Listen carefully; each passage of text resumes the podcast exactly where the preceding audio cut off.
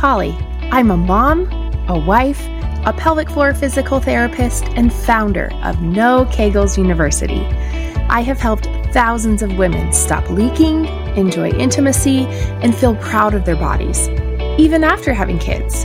After years of listening to women wonder why no one talks about leaking, how they should properly recover after having a baby, and that pleasurable intimacy is possible, I started to get real frustrated because I believe that no mom or woman should struggle when there are answers. It became my mission to shed light on the lack of postpartum care and the lack of discussion on issues that relate to women and their health, even if they can be uncomfortable sometimes. It also became my mission to change the conversation on women's health, the pelvic floor, and more. Here we go.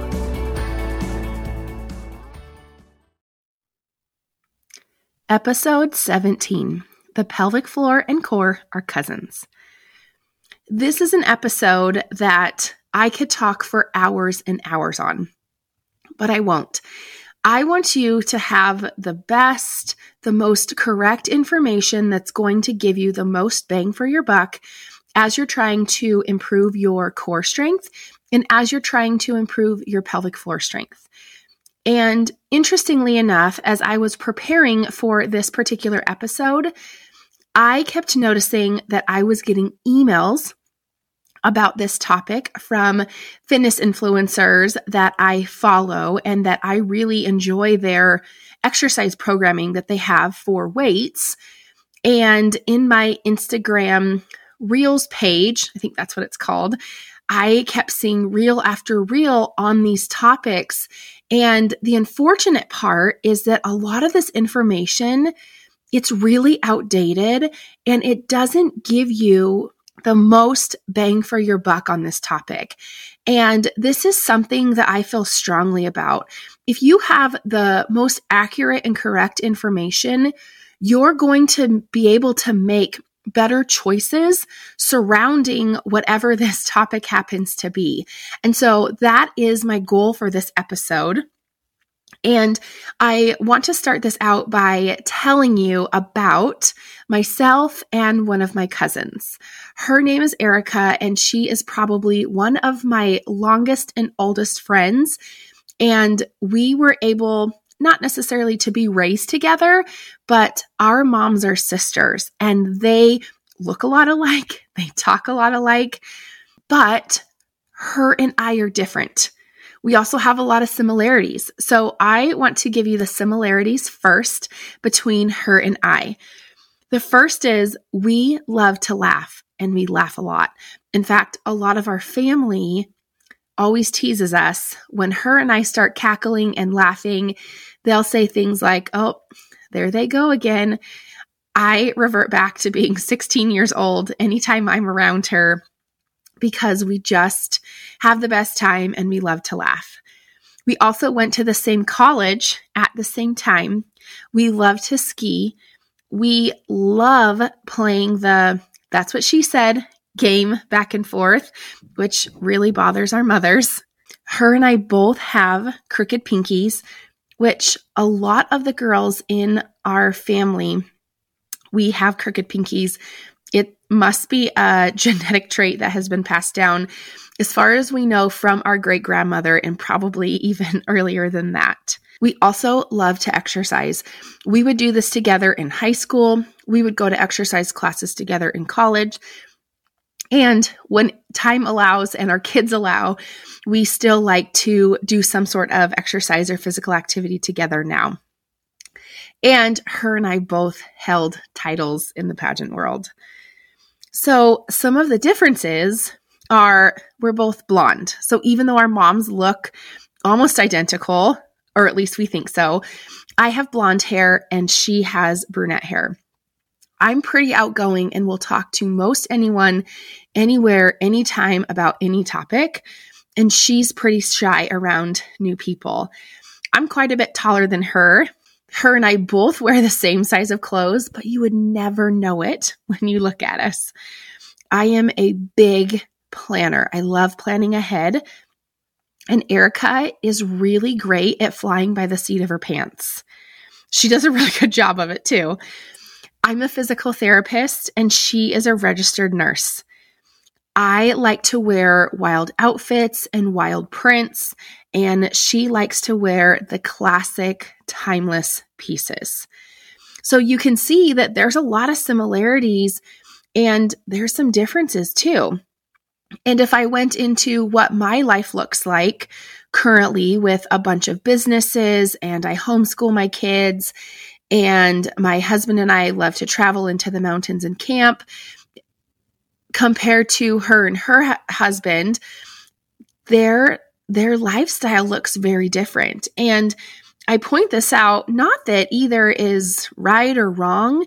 It's just I have different goals and dreams than she does.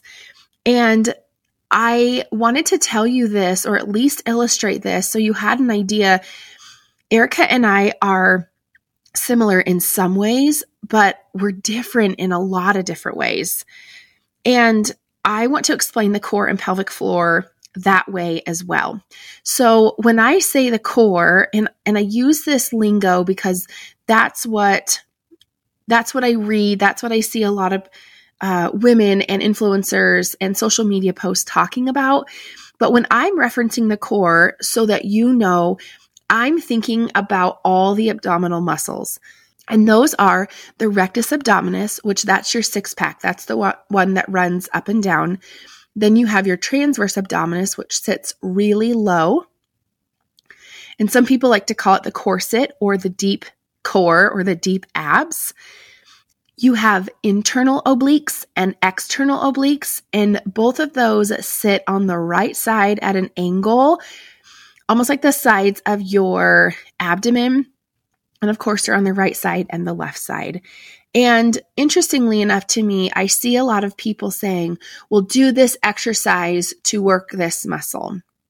But really, a lot of those core muscles or abdominal muscles, they work in concert, they work together. Now, the pelvic floor is its own separate entity and it's complex by nature as well. There's three layers, 12 muscles in total, and it does a lot of things that you probably don't know about. But I don't want to spoil that as it comes to the similarities and differences between the core and pelvic floor. The similarities are number one, the core and pelvic floor both provide support and stability for our bodies. And these muscle groups allow us to walk around, to bend down and pick up the car seat, or pick up that big grocery order at Costco, or going to Home Depot with our husband and moving all those supplies around as you're working on home improvement projects. They really are vital and necessary to us being able to lead fulfilling lives, especially as it relates to movement. The second similarity is that these two muscles endure the most changes during pregnancy. And I think sometimes that might even be why they get lumped together. But even though they experience a lot of change and different pressure, that doesn't necessarily make them the same muscle. And then the third similarity between the core and the pelvic floor is that they live near each other. So, one thing you should know about muscles is they uh, there's an origin and an insertion. So they start in one place and they end in one place. And I won't get too specific on this, but I will say there are some endings and startings, if you will, or origins and insertions of some pelvic floor muscles and some of our abdominal muscles on the backside of our pubic bone. And that pubic bone, if you put your finger on your belly button and walk your fingers all the way down, you're going to run into a very hard and firm bony prominence. That's your pubic bone and it helps make up your pelvis. So that is a similarity is that they share some of the same origins and insertions as each other. Now, the core and the pelvic floor, they are different muscles. So let's discuss their differences. The first is depending on the type of activity that you're doing, your core or your abdominal muscles might activate or contract first in comparison to the pelvic floor. Or the opposite could occur. Your pelvic floor, depending on the activity, could activate or contract first before the core or abdominal muscles do.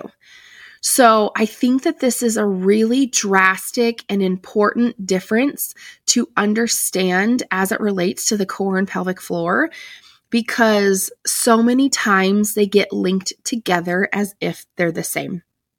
The second difference is that one of these muscle groups, when it contracts, it actually moves a joint and creates a range of motion change or difference. And the other muscle group does not. It's your core that does this. So think about when you go to bend over, your rectus muscle, your six pack muscle, it's shortening.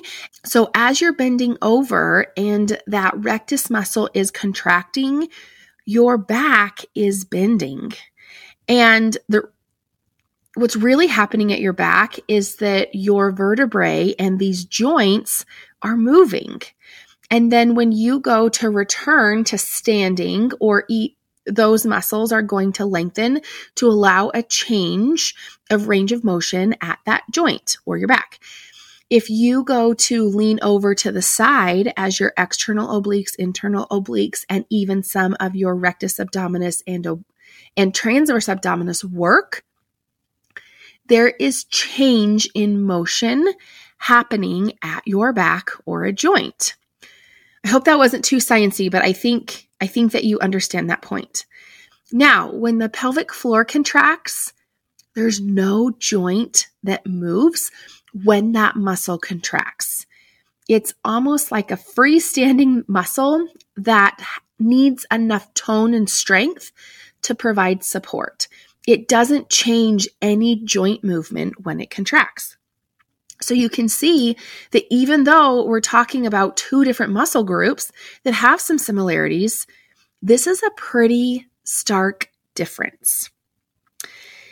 And so this leads me to another and the last difference I want to talk about on this episode is that in order to strengthen these muscles, you need to strengthen them differently. And this kind of leads me back to the first one, the first difference that I referenced in that when these muscles activate differently at different times, depending on the activity, that should signal to us that the way in which we strengthen these exercises should probably be different and we shouldn't lump them together all the time. Now, let me give you a couple of examples about this because you know that I'm big on homework. I'm big on you being able to take away information and get started on it right away. So, let me let me talk about a couple of different core exercises and pelvic floor exercises if you will and see if I can illustrate some of these points. So, the first one is is a plank. Now, you doing a plank your core muscles are working. That's correct. Is your pelvic floor working? Yes. But who is the superstar? Your core muscles, right? But my point in sharing this part is that one is the superstar. So doing a plank would be more directed towards the core the pelvic floor doesn't have to show up as much. It has a very minor role in the production of this plank movement. Now, getting into that plank movement, the pelvic floor might have a bigger role in the transition pieces as you bend down and walk your hands out into that plank position. The pelvic floor might be doing more than the core.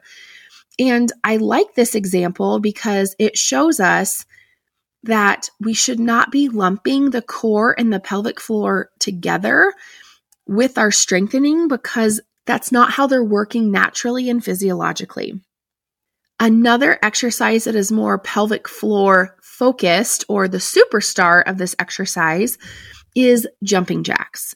So, as you're jumping up and down, your pelvic floor is contracting against your urethra so that the added pressure and gravity pushing on your bladder is not creating any leakage. That's the job of the pelvic floor in this jumping jack, in this vertical motion. So, the pelvic floor is the superstar in this exercise. The abdominal muscles, they're also working, but they're not working as hard as the pelvic floor. And I like this example because while the pelvic floor is the superstar of this exercise, our core muscles or abdominal muscles, they're participating, but their role isn't as strong as what it is with the pelvic floor.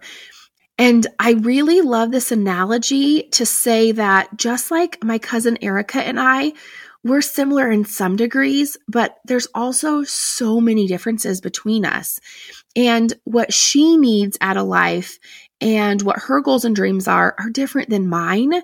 And the same approach and the same considerations should be had for our core muscles and pelvic floor muscles. While there are some similarities, they're totally different muscle groups and we shouldn't lump them together.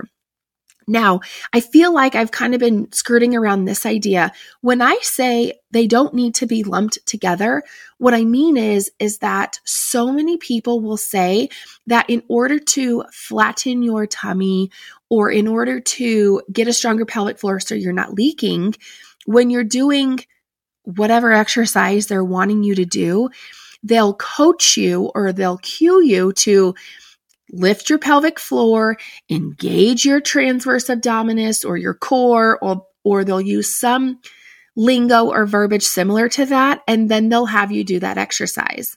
But what I would challenge you to consider is take a step back. I've illustrated some similarities between these two muscle groups, but I've also illustrated some drastic differences, especially as it relates to certain these certain muscles fire at different times depending on the activity that you're doing. So if you're trying to train them to work together, you're fighting or you're working or going uphill in this battle to get stronger when there's easier and better ways, more correct, more accurate ways, I should say. So to end this episode, I want you to have some homework to walk away.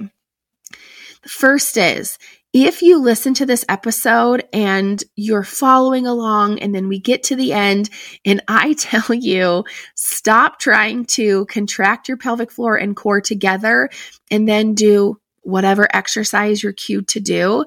If that is stressing you out and frustrating you, I want you to try one of two things. I want you to just attempt the next part of the homework and let's see where where you are with that or go back and re-listen to this again with that idea of okay, I don't think I like this idea of not contracting my pelvic floor and core together.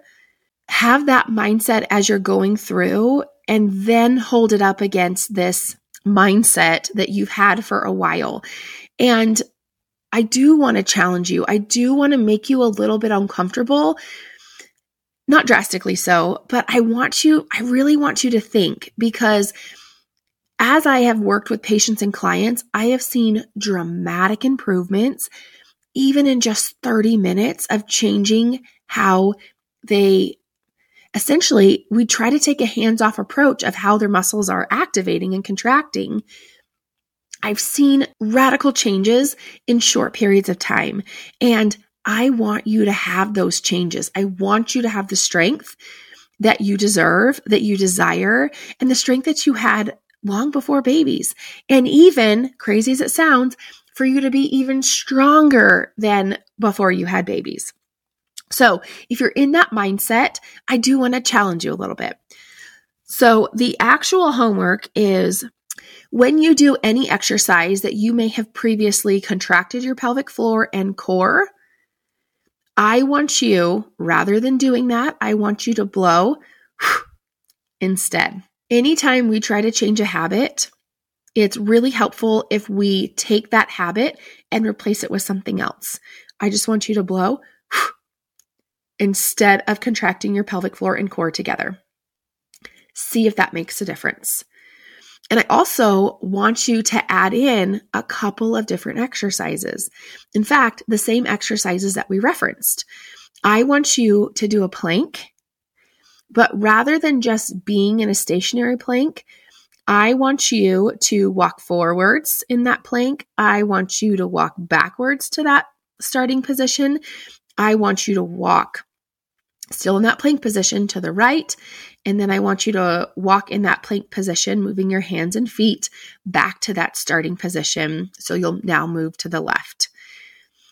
You'll notice that you're going to have different, there's going to be different parts of your core or abdominal muscles that you notice that are activating at a much higher rate than just being in a plank.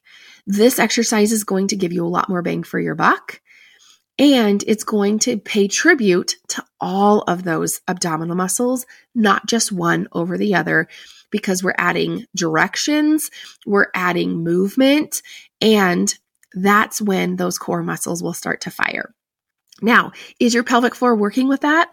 Remember, yes, the answer is yes, but it's playing a very, very tiny role with this particular exercise.